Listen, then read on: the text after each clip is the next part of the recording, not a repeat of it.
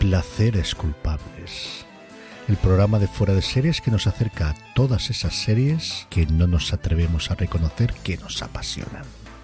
Respaldados por Lorena Gil y Maritxu Olazabal, ahora cuando te pregunten si ves una serie, ya puedes reconocer cuáles son tus placeres culpables.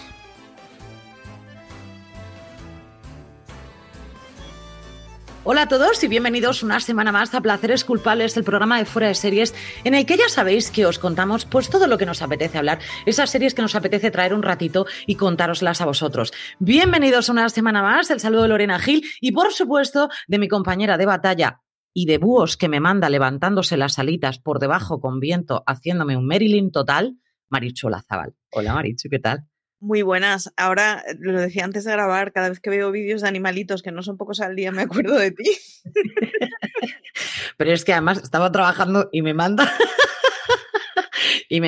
el búho ahí, debajo de un ventilador y con todas las plumillas. Tiqui, tiqui, tiqui, tiqui, tiqui, tiqui. Y digo, madre mía, dice, quiero es tres. Marilyn Monroe. Está muy trabajado. ¿Cómo estás, señorita Maritxu? Pues muy bien, estoy liberada en mi vida, así que esta semana me he sacado una gran losa, así que no he visto casi series, pero he hecho muchas cosas chulis.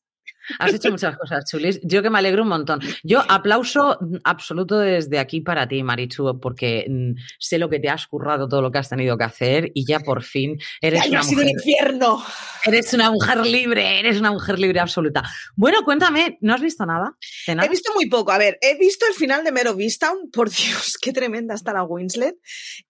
La serie me ha gustado hasta el punto que antes de ver el último episodio le dije al canario que la tenía que ver, que yo la iba a ver con él, entonces me la voy a volver a ver ahora con él, ya sabiendo lo que pasa, pudiendo gozarlo de lleno, porque madre mía la Winslet, madre mía. Pero no vengo de vacío, porque la semana pasada no trajimos qué es lo que habíamos visto y tenía que hablar de del final de la cuarta temporada de Superstore. Superstore es una serie así como muy happy place, muy bonita, muy inocentona y se casca una cuarta temporada maravillosa en donde habla del sentido del sindicalismo y del trabajo basura de una forma increíblemente maravillosa. Es de esas series que, sí, comedia sin venir con ninguna pretensión, pero se casca una cuarta temporada maravillosa. Y por otro lado, no he visto series, pero he descubierto que en Disney Plus está Marea Roja, está Speed, está La Jungla de Cristal, está Ace Force One, todas las pelis molonas de los 90 y en breve van a poner Socios y Sabuesos, que si no es la mejor película del universo, no anda lejos. Así que esta semana me he visto Marea Roja y el jueves, como me quedé liberada, hice una cosa muy chula que es ir a Gigamesh y comprarme Amanecer Rojo y Señores, Negori de Iván Ledesma. Así que, y además está firmadito porque lo mola todo. No tenía previsto llevármelo, pero vi que estaba firmado y dije, es una señal. Ah, que estoy bien. O sea, que te lo has pasado fatal esta semana. Fatal. Llevo desde el jueves en plena disfrute 24/7. He echado siestas, he visto pelis, he hecho muchas cosas. Yo que me alegro, Maritxu, porque a todos los que nos estáis escuchando, no es que se lo merezca un poco, es que se lo merece demasiado porque han sido demasiadas horas embuida en un trabajo que ya no te daba la vida, Maritxu, tal cual. Pero todo acaba y todo llega.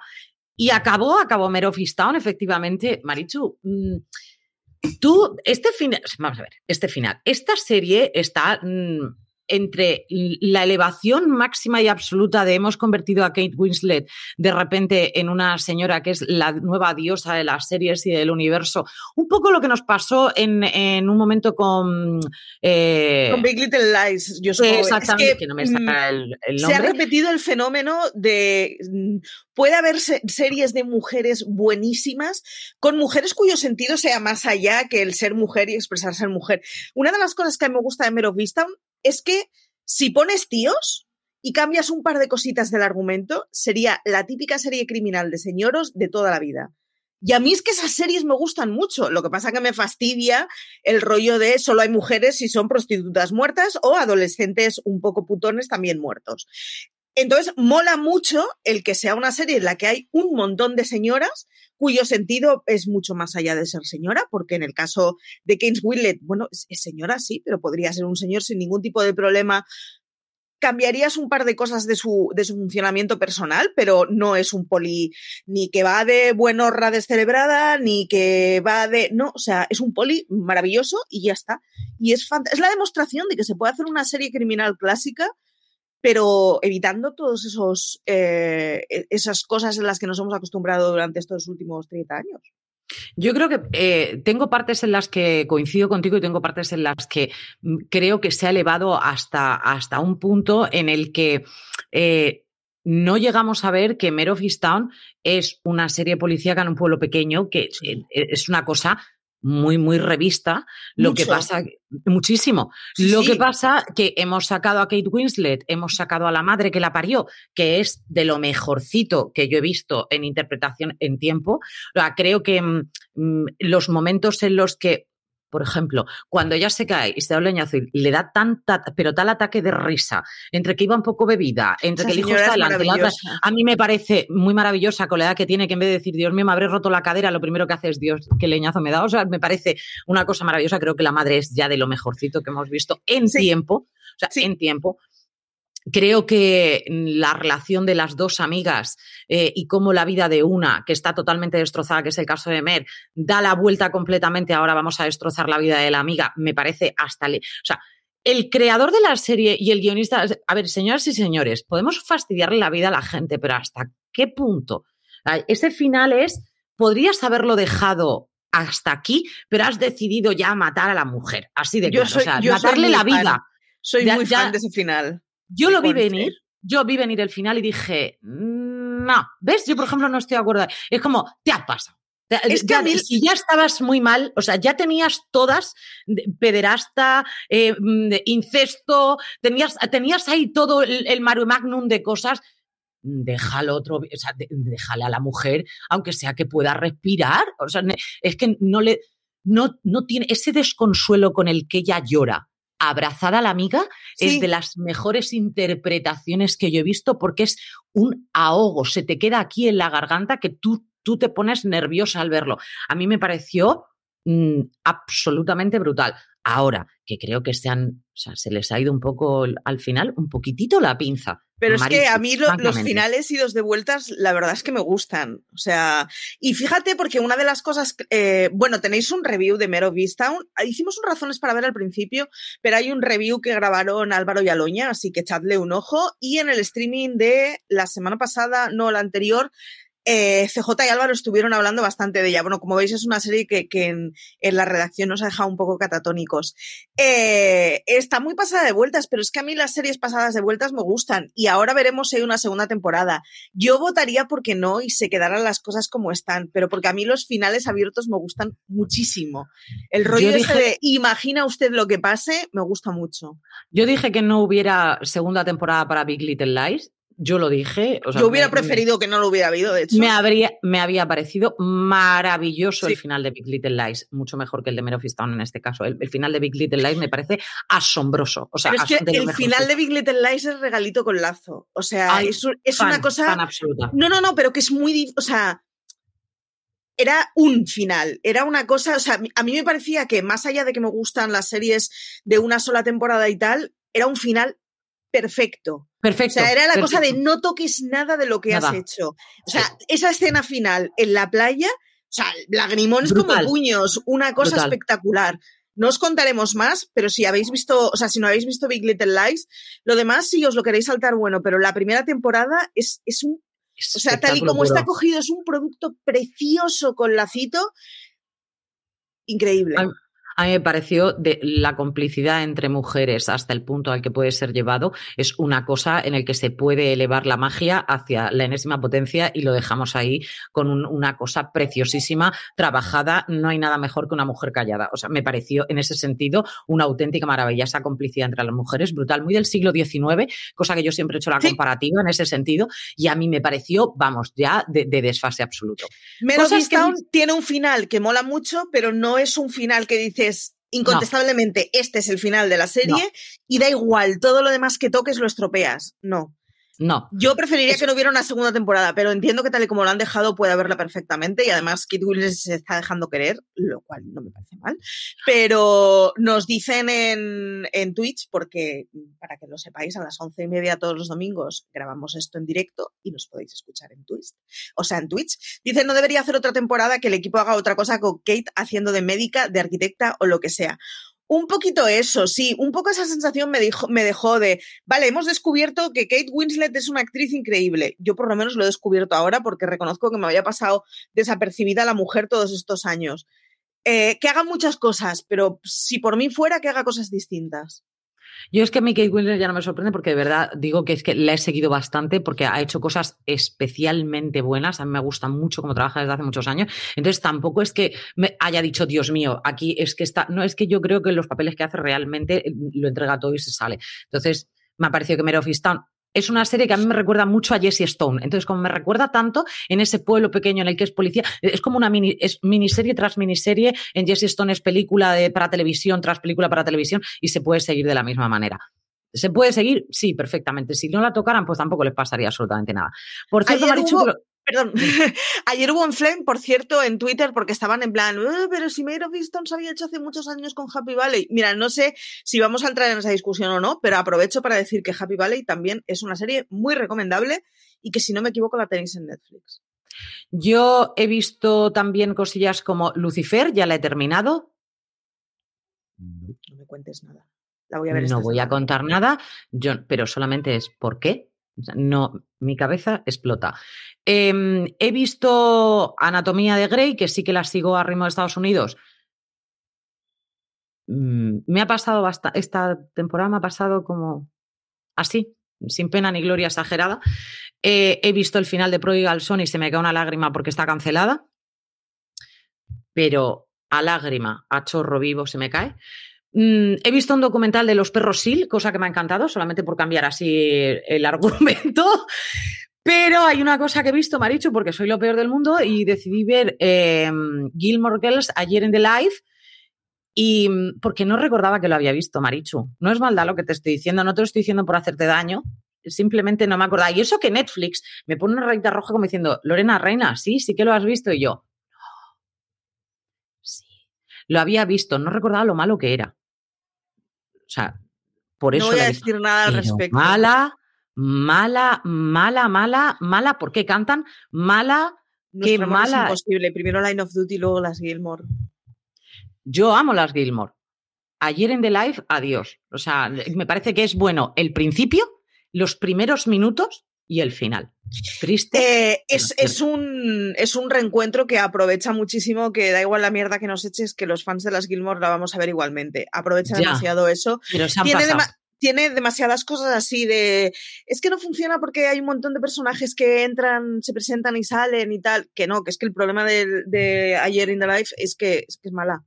Es malísima. Aún así, yo me la he visto varias veces, la seguiré viendo y tal. Pero la he visto 3 o 4 veces, no la he visto más. Y sin embargo, la serie original, desde que salió ayer in the Life, las 4 primeras temporadas las he visto un porronazo de veces y siempre fallo en las últimas 2 que ya me bajo del tren y el reencuentro suelo pasar bastante. ¿Por qué he estado en el reencuentro? Porque empecé a ver Las Chicas Gilmore, hacía mucho tiempo que no la veía, me apetecía revisionarlo, creo que esto es influenciado un poco por ti, todo hay que decirlo, y voy por la 5ª temporada. Se me había olvidado, no mucho, pero un poco, ¿no? Pierdes un poco el matiz, ¿no? Se me había olvidado lo divinas que son las conversaciones entre madre e hija, que nadie te pilla el ritmo. Y sí, me acuerdo mucho de las conversaciones que tengo con mi madre en el que muy poca gente nos puede seguir el ritmo porque podemos cambiar de una cosa a otra y es como, espabila si quieres estar en esta conversación, ¿no? Entonces, me parece muy adorable esa relación que sí, me parece absolutamente una madre loquísima, pero y que la madre es la hija y la hija es la madre y esto siempre va a ser así, pero sí que es cierto que esas conversaciones no tienen precio, o sea, no tienen precio. Esa agilidad verbal, que es lo que el reencuentro hace al principio cuando dicen, y que se queda así ahogada la otra y empieza, no me acordaba lo difícil que es hablar así, ¿no? El poder retomar el aliento después, dices, Es que fueron unas temporadas en las que, hija de mi alma, no podía respirar entre frase y frase. Una absoluta maravilla. Pero bueno, hasta ahí lo que hemos visto esta semana. Traemos algunas noticias y, Maritxu, yo sé que estas cosas te gustan mucho porque te encanta criticar todo el mal que le ha hecho Disney a los niños que tuvieron en su momento. Y es que Miley Cyrus ha reconocido que el hacer de Hannah Montana, mira, es que a mí lo de Hannah Montana es que me parece súper loco, dice que la tuvo en una crisis de identidad. Vamos. Coge una preadolescente y hazle vivir más de la mitad de su vida despierta como un alter ego que no es ella misma, sin un entorno en el que se cuide muchísimo, que eso no le perturbe. Pues le perturbará, es que es así. A mí me parece súper loco porque además es que lo de Hannah Montana era una serie en la que la señora se ponía simplemente una peluca de otro color y ya entonces pasaba a ser Hannah Montana, tampoco es, no sé, y ya era famosa y cantaba súper bien. Pero, claro, teniendo un padre famoso como es Billy Ray Cyrus, teniendo una madrina que es Dolly Parton, teniendo toda una familia de gente alrededor que en su casa tienen que pasar todo el mundo country por delante de ella desde que es bien pequeña y de repente te dicen con 11 años o 12, mira, pues te vamos a hacer a ti también que cantes y que tal. Claro. No, y que además, todo eso... Comerlo, o sea, tiene que ser difícil. Ya de por sí el rollo de niños estrella a mí me provoca muchas alarmas dentro. Pero es que además los niños Disney, el problema es que no están solo en el plató. Los niños Disney funcionan como personas. O sea, es el rollo ese de que le pedimos a Britney Spears que cuando se baja del escenario siga siendo esa niña angelical y siga teniendo todos esos papeles. Y con Hannah Montana es un rollo de los que pasan. Hannah Montana era así siempre que estaba en una cámara y estaba ante una cámara la mayoría de su tiempo y no solo en una cámara de rodaje. Entonces, o sea, forzosamente eso es algo que el coquito tiene que tener problemas para verlo. Pero eso, con 13 años, o sea... Es que, de verdad, no entiendo cómo no hay abogados mediante diciendo, lo siento, pero se respetan las horas de rodaje y fuera de las horas de rodaje, esta señora es Miley Cyrus. Punto. Hannah Montana no existe, es un personaje. Y yo entiendo que a los chavales les cuesta diferenciar el rollo de dentro y fuera de la serie, pero es que... pues que lo aprendan. Quiero decir, lo que no puede ser es que llevemos 30 años cargándonos niños porque vamos a hacer que su vida sea otra. Me parece además, niños que... Ariana Grande también se la cargaron, o sea, no la dejaron ni siquiera, o sea, tenía el pelo abrasado hasta el cuero cabelludo y le obligaban a que se siguiera tintando el pelo de rojo durante un montón de tiempo y luego se tuvo que poner, pero se ha llevado tantísimo tiempo la peluca que lleva. Por cierto, que hablamos de otro niño en este caso no de la factoría Disney, pero sí estamos hablando de un niño que se hizo muy conocido siendo muy, muy chiquitito y que ha sido polémica por los padres que ha tenido. Un hermano, por cierto, que trabaja 2000 veces mejor que él, todo hay que decirlo, el hermano pequeño.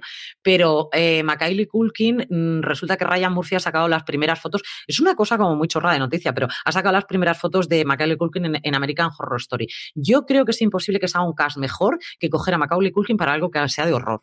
Porque esa persónica me da un poco de repeluco, todo hay que decirlo. No cuando era chiquitito, pero ahora que es mayor me da bastante repelucazo. Entonces, que salga en American Horror Story yo lo veo bastante bien, Maritxu.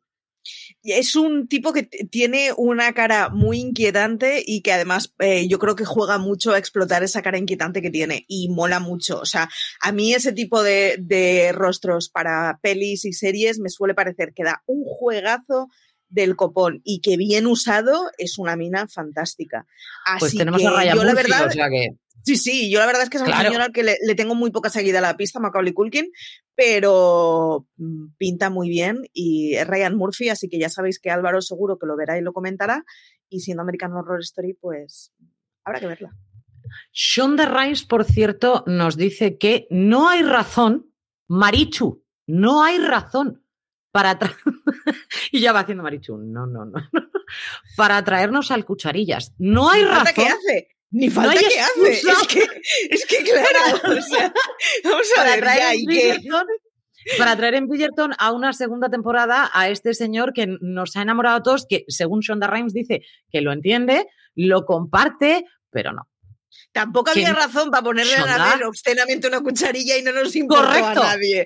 O sea, y estamos de acuerdo completamente con esa decisión. Es decir, muy bien, siga usted lamiendo cucharillas de la segunda temporada o al menos pase ese y háganos un cameíto. pero por el momento no. Y luego otra cosa de cameos y de cosillas de invitaciones, tenemos a Paul Rudd por una parte y a Cole Sprouse, que es el niño que hacía de Ben, el hijo de Ross en Friends, y es, todo el mundo era dónde estaban en la reunión, y es que debido a motivos de agenda, el COVID, el hecho de que puedas juntar a tantísima gente el mismo día, a la misma hora y tal, no es tan fácil y por eso no pudieron acudir. Pero se llevaron $2,500,000 cada uno por acudir. Aquí los 6 representantes de Friends, cosa que me parece ahí un poquito loca, pero bueno. Tenemos, Lorena dice que es un dinero loco, yo digo que es un dinero loco, pero que es un dinero desproporcionadamente bajo. Es decir, si lo que cobrabas por cada episodio hace 15 años era $1.000.000 por el encuentro, me parece que 2,5 veces, sea lo que sea, la X original, no es una cifra muy astronómica. Y ahora vamos, es que igual lo que no tiene sentido es que te paguen $1.000.000 por un episodio, igual el problema está ahí. Pero no me parece tan desproporcionado dentro de una cosa loquísima en donde no entiendo qué es esto de $1.000.000 por semana. Yo lo veo bastante desproporcionado, pero en el sentido de los tiempos en los que estamos, en lo que se lo gastan, ¿sabes lo que te quiero decir? No el hecho bueno, de que, sí, pero... En comparativa de $1.000.000 de lo que se ganaba hace 17 años a lo que ganan ahora, pues imagínate, les puede tocar absolutamente un pie el derecho y el izquierdo, están forrados de por vida, eso no hay... Entonces, no sé, hay tantas cosas que podrían haber hecho con ese Friends Reunion y esa cantidad de pasta, que se podría haber hecho y lo habrían hecho. De origen me parece que es desproporcionado la cifra original. Pero, sobre todo pensando en 2,5 veces por una cosa icónica que no va a volver a pasar. Ahí estoy totalmente de acuerdo contigo y me resulta el problema es cuánto es el valor inicial. Y es que es una puñetera locura que haya nadie que por una semana de trabajo cobre $1.000.000. Ya sé que no es una semana, o sea, todo esto ya lo sé yo. Ya sé que genera mucho más dinero y que cobran en proporción a lo que están generando y posiblemente... si cobraran proporción hasta sería un sueldo bajo, pero es que me parece muy perverso las cifras en origen de las que se mueven. Pero una vez nos metemos en esas cifras... En esas cifras, claro, si yo esa parte la entiendo, pero claro, en un reencuentro en el que se podían haber hecho tantísimas cosas, Maritxu, yo estoy pensando ahora mismo en cómo está el tema, sí, ¿no? Se podían haber hecho tantas cosas que dices, qué lástima, pero bueno. Que sí, pero me gustará saber cuánto dinero ha movido ese reencuentro realmente y cuánto supone el merchandising que ahora se está vendiendo. Me encantaría. Pues imagínate. Yo soy la primera que lo primero que hice fue pensar, ¿y si me compro el cajón de todas las temporadas de Friends? Por cierto, que sepas que han sacado en Lego el Central Perk. Yo no digo nada, porque mi hija está obsesionada con Lego y ahora de repente estábamos mirando una cosa de Lego y vi Lego Central Perk Friends, digo Lego Friends, digo sí, no puede ser. Sí. Y ahí están todos los personajes sentados en el bar. Sí, yo tengo los Legos prohibidos porque tengo un gato muy aficionado a atragantarse con cosas, pero bueno, por eso y porque... Pero ahí en la serie de Lego Arquitectura tiene cada réplica que igual me pongo una estantería en el despacho que ahí no entran los gatos. Y además con vitrina y cerradita, ¿no? O algo así. Tal cual. Hacemos una pequeña pausilla y volvemos con la serie de la semana. Que en esta ocasión la serie de la semana es Dexter, Maritxu. Una serie que cuando salió, que ahora va a haber un regreso de ese Dexter y que he visto los 2 teasers, que además esta mañana he visto el segundo teaser porque el primero sí que lo había visto, yo ya dije en este programa, solamente con este teaser ya me parece maravilloso y no ha dicho absolutamente nada. En el segundo teaser, esa respiración entrecortada frente a una vitrina con un cuchillo, ya no sé qué. O sea, Maritxu, yo tengo que ver la nueva de Dexter ahora. Si nos echamos la vista atrás, y recordamos un poco cómo fue esa apertura de Dexter, cómo llegó esa serie hasta nosotros y cómo nos cambió el concepto, yo creo, en nuestra cabeza de ¿vamos a favor de un asesino? Porque a mí ya me cambió en su día con The Shield en el hecho de decir, ¿estoy a favor de un policía corrupto? Sí. Me pasa muy a menudo que si el protagonista tiene ahí una crisis de estoy entre el bien y el mal, no me importa y haz lo que quieras si me gusta la serie y si el protagonista me cala. En el caso de Dexter fue, lo siento señores, estoy a favor de un asesino que quiere ser Robin Hood a nivel asesinato sin llegar al dinero, simplemente es ojo por ojo, diente por diente, némesis absoluta, la justicia te llegará y tiene mi nombre. Me parece que nos dejó a todos. Es una de esas series en donde no hay que verla pensando en el código ético que uno tiene normalmente en la vida. Porque sí, no matarás. Fin. Claro, o sea, pasas a alinearte con un asesino y por una persona que toma la justicia por su mano, que es una de esas cosas que en el mundo real nos parecería mal a casi todo el mundo. Pero casi, es que muy bien dicho. Sí, bueno, a ver... Muy bien, muy bien. Quiero decir, hay un montón de juicios... Hay un límite ahí. No, pero hay un montón de juicios en los que ha habido un montón de gente que ha declarado que le parece bien que se tome la justicia por su parte, quiero decir. Pero, o sea, a mí es una cosa que no me parece bien en el mundo real, pero que, claro, luego cuando te enfrentas a una ficción, te entra la cosa esa de... Es ese parquecito en el que puedo decir... ¿Qué coño? Pues quiero venganza. No quiero unas consecuencias proporcionales y reinsertivas. Quiero venganza. Entonces, nos daba esa parcelita de podernos permitir desear venganza sin ningún tipo de problema y ya nos parecía bien porque Dexter pues era un tipo inteligente, era un tipo simpático, era un tipo dulce, era un tipo morboso. La serie estaba muy bien montada, la banda sonora era increíble. Es de las primeras cortinillas que a mí me dejó de, oh Dios mío, las series pueden tener unas cortinillas maravillosas. Bueno, es esa parcelita en la que todos nos podemos permitir decir, pues ya nos parece bien, qué coño, que le mate. Yo, Dexter fue una cosa que... Creo que una de las premisas que más me gustaron de Dexter fue el hecho de no podemos olvidar de dónde viene Dexter. Dexter viene de un charco de sangre donde matan a su madre, es un crío pequeñito, el que está solo durante días al lado de una madre muerta, rodeado de sangre, y viene un señor que es su salvador y que encima se lo queda. Y entonces, Dexter es un personaje completamente roto, ¿eh? O sea, la premisa de Dexter es que es un chaval que necesita muchísima terapia. O sea, la vía de escape que tiene es una vía de escape a unos issues muy complicaditos como para que le vea un terapeuta especializado en el tema. Pero conseguía que superáramos todo eso y dijéramos, vale, pero ahora vamos a la parte ficcionalmente positiva, digamos. Y funcionaba. A mí me gustaba mucho que... Además, eso si leemos libros y si vemos documentales, vemos que la mayor parte de los asesinos en serie vienen y empiezan ya desde que son muy pequeños matando animales. Es una de las cosas de primero de básica de asesino en serie, tienes que matar animales para empezar a ensayar.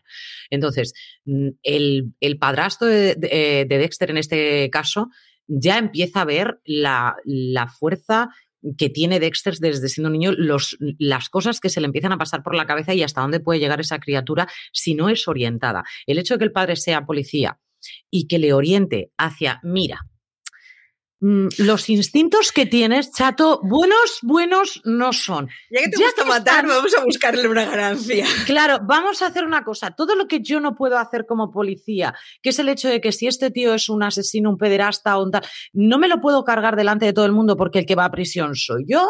Vamos a enseñarte cómo hacer crímenes perfectos para que tú puedas sacar toda esa ira y toda esa necesidad de matar que tú llevas dentro y enfocarla hacia el bien común. Es decir, hacia todo lo que no puede hacer tu padrastro por ti, pero tú lo vas a hacer por la humanidad, que es cárgate a los malos. Entonces, o sea, en vez de llevarlo, es que me pareció súper loco. También el miedo del padre a decir, a ver si este crío me lo van a quitar, a ver si este crío lo tengo que encerrar, a ver si este crío... Es decir, toda esa parte de... Porque es lógico, o sea, es decir, si tu hijo, tú ya estás viendo que va a ser un asesino, terapia el chaval va a necesitar, que lo metan en una institución probablemente también. Entonces el padre no quiere eso porque lo ve socialmente adaptado, entre comillas. Dexter era una cosa, además, una de las cosas que me molaba mucho es que era un tipo sin capacidad de sentir muchísimas de las cosas normales en un humano, sí, pero que había conseguido reproducir cuáles son los gestos que tienen que hacer para aparentar normalidad. Y estaba muy guay como explicaban eso, es que es macabrísimo, o sea, es una persona que no es... O sea, pues yo por eso digo que Dexter hay que verlo siempre como una ficción y no preguntarte más allá.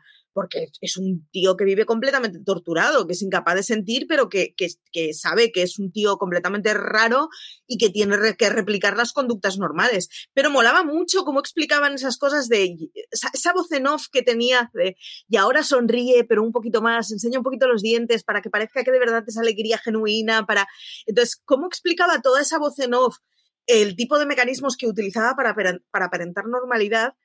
Era muy chulo, estaba muy bien hecho. Dexter son 9 temporadas, no todas son iguales. El final de Dexter falla muchísimo, pero es que es muy difícil hacer una serie así de 9 temporadas. Es una de esas series que se convirtió en un fenómeno. yo creo que a estas alturas todos sabéis de qué va Dexter, pero es un tipo que básicamente trabaja como analista en la policía de Miami y que... Analista forense. Sí, y que en sus ratos libres lo que hace es, bueno, pues aquello que no han podido solucionar por los casos judiciales, básicamente se carga gente. Y una de las cosas que nos dicen en el chat es se carga a gente que es gente mala. O sea, de alguna forma tiene el principio Lecter de que, bueno, se está cargando a gente que merecerían un castigo y que no se ha podido darles un castigo. El canal no es ese.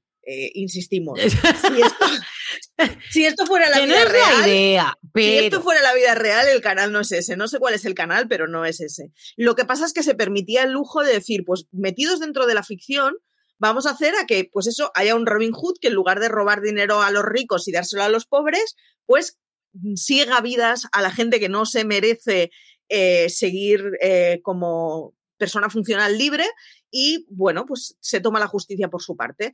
Estaba interpretada muy guay, es una de esas series que giraba mucho alrededor de su protagonista, que es Michael Hall, pero que, sin embargo, luego tenía secundarios que funcionaban muy bien. Tenía una hermana que también era poli, con la que tenía una relación muy, muy, muy particular y, en general, estaba muy bien como, pues eso, como el tío simulaba una apariencia de normalidad para pasar desapercibido, que era un asesino en serie y un sociópata.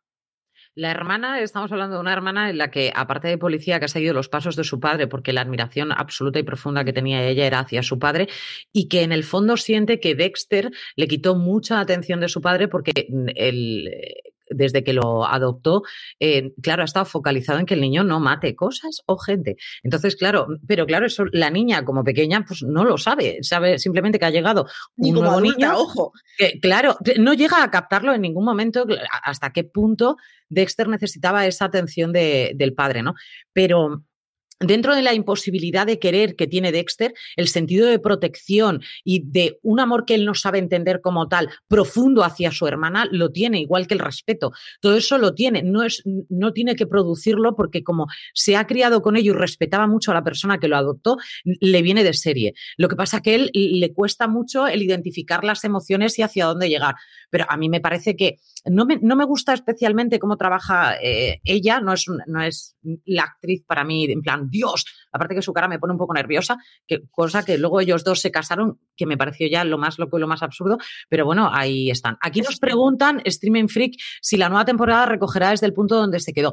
En principio, que nosotros sepamos, sí, si ves el teaser, ya de entrada lo estás viendo en ese pueblo donde se queda, empieza a caminar y vas saludando a la gente como diciendo, chico, aquí fenomenal en el pueblo, estoy súper metida en esta nueva vida que llevo y yo, madre mía, ¿por dónde va a acabar esto? Entonces, ya solamente sé, cuando ve ese cuchillo y hace el, como diciendo, Dios, qué ganazas de usarlo, he dicho. Instintos despertándose. Hay que ver lo nuevo de Dexter, sí o sí. Pero vamos a hacer un remember de alguna que otra serie, Maritxu, ¿cuál nos traes tú esta semana? Una de las series que más me obsesiona, que no es otra que el increíble Parker Lewis. Parker Lewis Nunca Pierde, que se llamaba en inglés, que era una comedia, una de las comedias que compró La Forta. La Forta compró un paquete muy grande de comedias estadounidenses que emitió en los 90 en sus diferentes canales. Y Parker Lewis básicamente era un chico súper simpático, súper guapo, ligón, con un charme social que flipas y un estudiante nefasto. Entonces, era básicamente el Crapulín de 16 años, que es guapete, que es ligón, que nos vacila a todos y que es un malísimo estudiante, pero se mete en unos líos divertidísimos. Tenía su amigo que era el malote de chupa, que es el prototipo de los 90 de pon a un niño normal una chupa de cuero y así parecerá que es malote, y el empollón al que encerraban permanentemente en una taquilla, no ellos dos, pero sí algunos en el instituto, que era el típico chico al que ponle rizos y gafitas y entonces ya parecerá listo. Es una serie que bebe completamente de la década de la que es, y es una serie que ha aguantado muy mal el tiempo. Pero aún así... por eso hay que verla. Muy graciosa. Por eso hay que verla, efectivamente. Es un ejemplo magnífico del humor en esos años. Es una serie en donde además la directora hacía como de mujer devora hombre súper cruel, que tenía un ayudante con una relación muy extraña, en donde había como una especie de adoración y tensión permanente. Era una comedia muy buena dentro de su momento y metido en su cupulita, pero que era mucho la caricatura de todas esas comedias en las que nos habían explicado cómo funcionaban los institutos estadounidenses. Y era una forma de hacer caricatura de ello que de alguna manera estaba muy guay, porque Parker Lewis era un tipo que era muy guapo, muy simpático, muy ligón y muy todo lo que quieras, pero era bastante outsider, no era el popular de clase. Entonces jugaba mucho con la caricatura sobre todas esas series americanas, con El Salvados por la Campana, Las Gemelas de Sweet Valley, todas estas series en las que nos explicaban cómo funcionaba un instituto. Luego llegaba Parker Lewis y básicamente se meaba en todo eso y se reía con todo eso. Eran personajes muy prototípicos, el empollón era muy flaquito, muy cosita, nada, muy... no se atrevía a hablar con las mujeres, el grandullón de clase era muy bobo porque era muy grande y por lo tanto muy ralentizado en su cabeza, y pues eso, pues el malote no tenía muchas luces, pero era increíblemente guapo, llevaba una chupa que te flipas, y el prota era increíblemente inteligente, pero destinaba todo su cerebro a la maldad y el crapulismo en lugar de a los estudios. Tenéis que verla. Es una de esas series que si os topáis con ella alguna vez, echadle un ojo a capítulos sueltos, porque es una maravilla de eso, de caricaturización, de todo aquello que nos vendían como esto es lo que pasa en un instituto estadounidense. Que no tengo ni idea si esto es lo que pasaba en un instituto estadounidense de verdad. Pero nos habían vendido una imagen muy idealizada de cómo eran pues los guapos, los populares, los deportistas, los... Y entonces venía Parker Lewis y hacía comedia de absolutamente todo eso. Yo recuerdo haber visto, como tú dices, capítulos sueltos de Parker Lewis. Yo no he seguido esa serie porque no es una serie... La estaba mirando ahora porque digo, ¿qué era lo de Parker Lewis? Estamos hablando hace un porrón de años, Maritxu. Estamos hablando de muchísimos años. Y no la recordaba, pero cuando he visto ya la cara del protagonista, enseguida más te viene el haber visto esta serie, ¿no? No la recuerdo con especial cariño. Recuerdo que me reía porque era así muy loca y bastante absurda y tal... Pero no es una serie que a mí me enganchara. Sí que hay un protagonista que es el grandullón de todos, que es Abraham Ben-Rubi, sí. Que yo en cuanto lo veo tengo que mencionarlo porque soy muy fan de él, porque lo hemos conocido durante muchísimos años en Urgencias, lo hemos visto en Men in Trees, lo hemos visto en Bosch, lo hemos visto, es que tiene en The Bridge, tiene un currículum impresionante. Además es un tío que puede cambiar, o sea, le puedes ver lo mismo la cara de loco que la cara de la mejor persona del mundo. Entonces a mí me parece que es un actor en ese sentido que se puede jugar mucho con él. Pero no recordaba yo con ese cariño Parker Lewis. Mira que tú sueles traer series en las que solemos coincidir en eso, pero no es una serie con la que yo haya tenido así un choque frontal como el tuyo. No la recuerdo de esa manera. A mí Parker Lewis me cogió en el momento de... ¿Adolescente? Preadolescente. Claro, Parker Lewis desde principios de los 90. A mí me pilló con 10, 11, 12 años, una cosa así. Y claro, me flipaba, me parecía divertidísima. Y además, sobre todo, es esa cosa de un Daniel el Travieso llevado a la modernidad. Entonces era como, hacía todo lo prohibido y todo lo que te pareció divertidísimo, pero tú no tenías agallas de hacer. Al final lo que hacía eran chiquilladas, pues vamos a llenar el despacho del director de espuma. Quiero decir, eran cosas que metodológicamente un chaval normal no puede hacerlo y que tampoco tenían exactamente maldad. Lo que pasa que las consecuencias siempre eran muy de Bart Simpson, de ese tipo de chavales que la lían completamente. Y entonces, claro, a mí me flipaba. Tenía una hermana, además, que la hermana era... Me recuerda muchísimo el personaje de la hermana a la primera novia de Big Bang Theory, a la música, a la química. Ese tipo de personaje que es súper... O sea, que las respuestas son como un cuchillo, que es vengativo, que es impasible, que, o sea, y tenían una relación que era muy divertida, en lo que en cualquier otro momento dirías, tío, sentaros y quereros un poquito.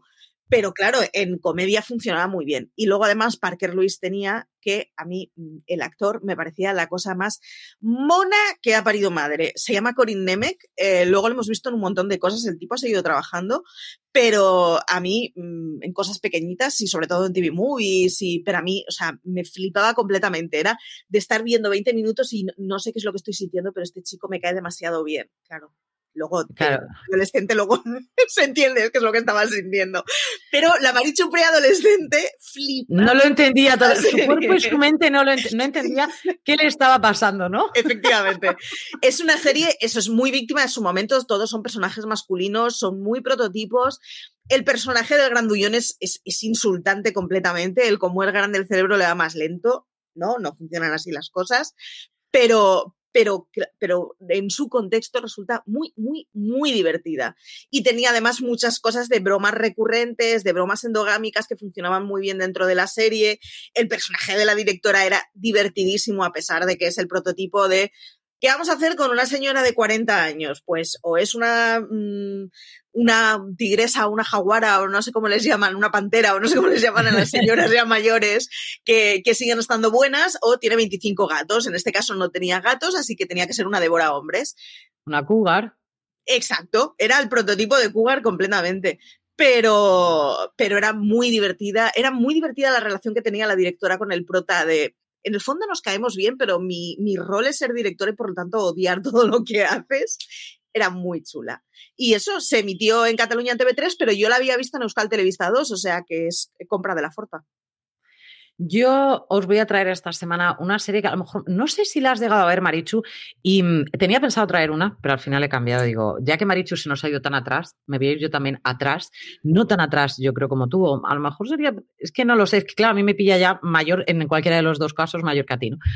Es el hecho de, estamos hablando de un tema, no he querido traer la hora de Bill Cosby porque no sé si nos apedrean por aquí desde el chat y desde las casas porque he dicho Bill y luego Cosby, ¿no? Pero sí que traigo un spin-off que es un mundo diferente y no me matéis porque es la hija de Aquaman, es la mujer de Aquaman, entonces yo que sé, a lo mejor por estas me estoy salvando, ¿no? Que es Lisa Bonet, que protagonizó, que fue una mujer súper polémica en su época porque se casó con Lenny Kravitz y salió desnuda y embarazada, una cosa que para aquel momento era como, Dios mío, Lisa Bonet, ¿qué es lo que estás haciendo? Lisa Bonet se convirtió en un absoluto sex symbol, pues una chica súper delgadita, más bien friki, un poquito así, gruncia, ¿sabes? Ese rollo. Y sin embargo fue un boom absoluto el hecho de que se casara con Lenny Kravitz, ya la ensalzó a los altares para el resto de los días. Yo siempre le he visto una mujer bellísima. Su hija, que es Zoe Kravitz, que la hemos visto en Big Little Lies, me parece que es claro, ha cogido lo mejor de la madre y del padre y claro, se ha convertido en absolutamente ya algo insultante y por lo que todas deberíamos casarnos con ella, pero un mundo diferente rompió un patrón que ahora a día de hoy lo podemos seguir viendo en un montón de series, que es el hecho de vamos a hacer un spin-off en el que la chica que más éxito ha tenido dentro de la serie nos la llevemos y pase a tener su vida sola. Lo hemos visto en Blackish, que ahora está Grown-ish, si no me equivoco que se llama la serie, y es el hecho de que la chica se va a la universidad. Una serie que duró bastantes temporadas, calculando que Lisa Bonet se piró de la serie. Y dijo, hasta luego, pero que tenía... Es que Lisa Bonet no ha sido nunca un pedazo de actriz. Esto hay que... Las cosas al César lo que es del César. Entonces, claro, el resto del elenco puede sustentar perfectamente la serie. Tenemos a Marisa Tomei dentro del elenco ya para empezar a hablar. Tenemos al que le decía incluso... Le dijo a Ellen DeGeneres lo que se tenía que poner para ir a un cuando dijo que era lesbiana, que es Sinbad, que lo tenemos ahí, que luego ha hecho millones de series y de películas. Tenemos a Jasmine Guy, que es la que hacía de Whitley, que ahora la hemos podido ver hace poco ya bastante mayor en Anatomía de Grey. Tenemos al que hacía a Dwayne Wayne, que se levanta para las gráficas así. Era una serie de universidad, una universidad sola y exclusivamente para negros. A mí me parece una cosa tan transgresora para la época. Yo quería ir allí, Maritxu. Y no me iban a dejar por ser muy blanca. Yo recuerdo el rollo de que la vi en algún momento, no sé si en original o en reposición, pero la vi siendo muy pequeña. Entonces yo recuerdo que era una serie con la que no conseguía empatizar porque me parecía que los personajes eran muy mayores. Entonces recuerdo cosas de la serie, pero no te sé decir de qué iba, porque recuerdo la cosa esa de, sí, la veía, pero... Para mí era gente muy mayor, claro, y es que eran universitarios y estabas acostumbrado a que o eran los problemas crecen súper multigeneracional para que todo el mundo se sintiera reflejado, o era una cosa que estaba destinada ya a chavales jóvenes. Y claro, era una cosa que estaba destinada a chavales jóvenes, pero no a críos. Claro. Yo recuerdo verla cuando yo estaba en el instituto. Pero la hora de Bill Cosby sí recuerdo verla cuando estaba en el colegio, y luego ya Un mundo diferente recuerdo verla cuando estaba en el instituto. Mi madre, que sabe coser, yo llegaba a ir vestida como ella, con los pantalones que ahora se llevan un montón, que son los pantalones estos así bombachos y tal, pero yo en su día en el colegio ya los he llevado. ¿Por qué? Porque a mí me encantaba la ropa que llevaba ella, las faldas largas que ahora se llevan, en aquel momento no se llevaban. Entonces a mí en el instituto me miraban como diciendo, Dios de mi alma, eres muy rara. Era la rarita, pero porque llevaba sombreros o llevaba faldas largas o llevaba tal, y es porque yo lo veía allí, mi madre sabía coser, ni más ni menos. O sea, no, porque esa ropa aquí todavía no había llegado. Entonces para mí era como, Dios mío, la gente se pone sombreros, o sea, ¿puedo llevar sombrero?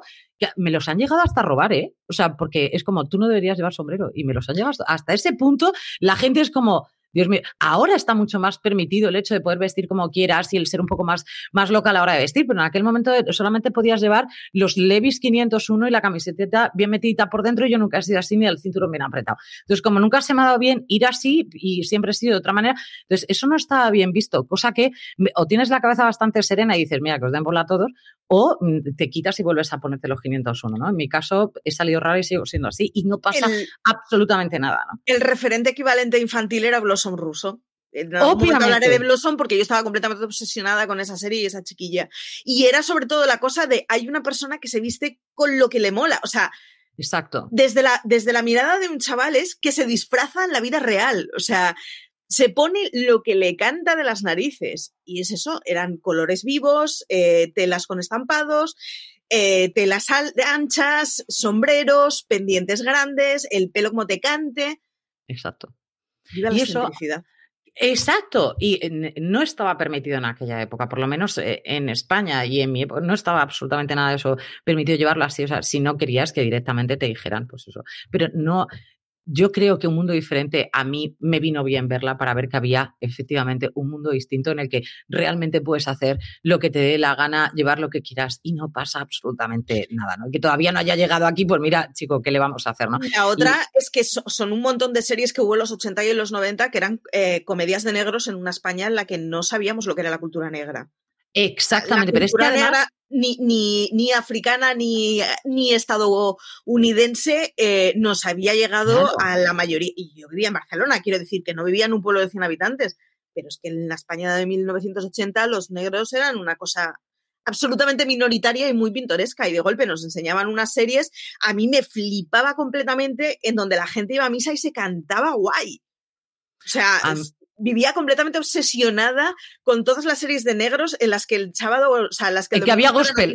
Y hubiera gospel. Flipaba completamente. Espera. Esto no es la misa que yo he visto, aburrida. Mi misa no hace esto. O sea, la gente hace una exaltación de la felicidad el domingo por la mañana en comunidad. Me flipaba completamente. Y es que, claro, era una cosa que se veía las pelis y ya está.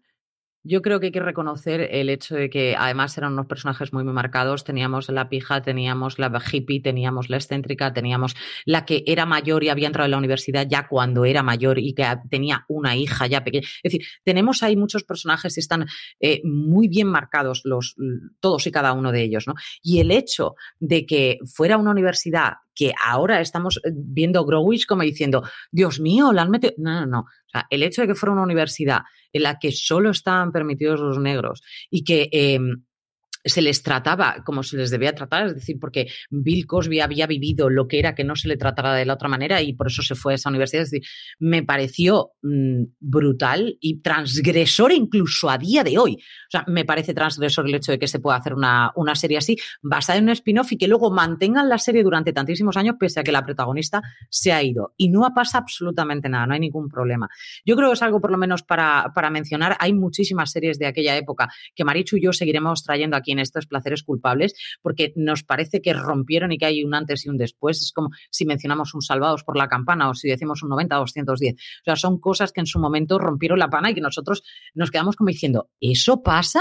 Porque a nosotros la cultura americana nos estaba llegando y ahora podemos ver una serie de instituto y decir, ya sabemos que va a haber una promoción, muy bien, sabemos que se le puede meter la cabeza dentro del váter, muy bien, sabemos que a aquella le van a preguntar, muy bien, sí, pero no pasa nada. Pero en aquel momento era como, para mí era una mirada completamente exótica de formas de funcionar que que no conocía su existencia. O sea, y yo con las series americanas, o sea, a mí una de las cosas que me gustaba mogollón de las series cuando era pequeña era precisamente eso, era el reflejo de la sociedad estadounidense, que era una sociedad en explosión del consumo. O sea, tenemos que pensar que son un tipo de series que se hicieron en el momento en que el perfil de consumo del estadounidense cambió muchísimo. O sea, la huella aumentó de golpe porque empezamos a tener el que te vas el fin de semana con las amigas a comprar ropa. Con las amigas a comprar ropa. Si yo iba con mi madre a la tienda del barrio, o sea, que es un centro comercial, claro, es que, claro, o sea, yo iba con mi madre a comprarme vaqueros a la tienda del barrio y de golpe veías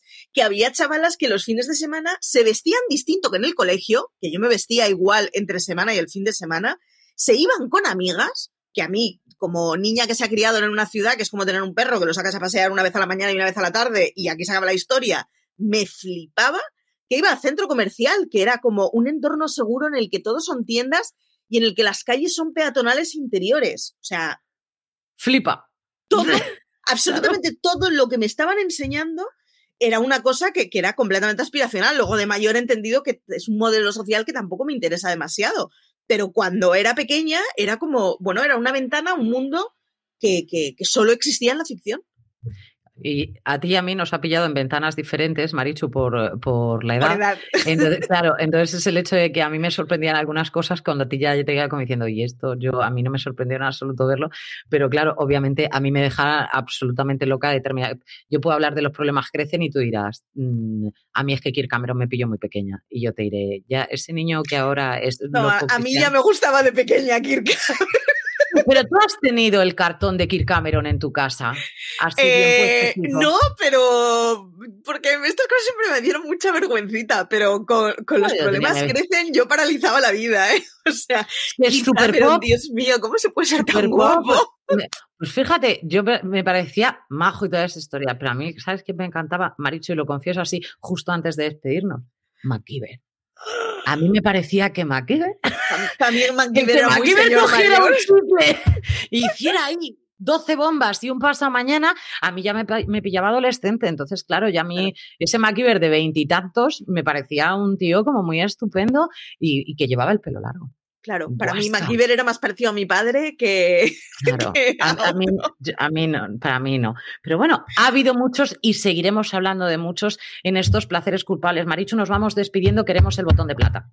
Queremos el botón de plata y para eso os tenéis que suscribir aquí abajo en el canal de YouTube. Deciros que, bueno, ya como hemos comentado, emitimos en directo todos los domingos a las 11:30, que nos podéis seguir en el canal de podcast con 5 o 6 programas semanales. Ahora vuelve Universo Marvel, así que tenemos 6 programas semanales.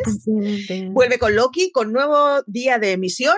Como Loki se emite ahora los miércoles en vez de los viernes, el podcast va el jueves en lugar del sábado. Lo podéis escuchar el sábado también, pero si lo queréis oír en directo tendrá que ser los jueves.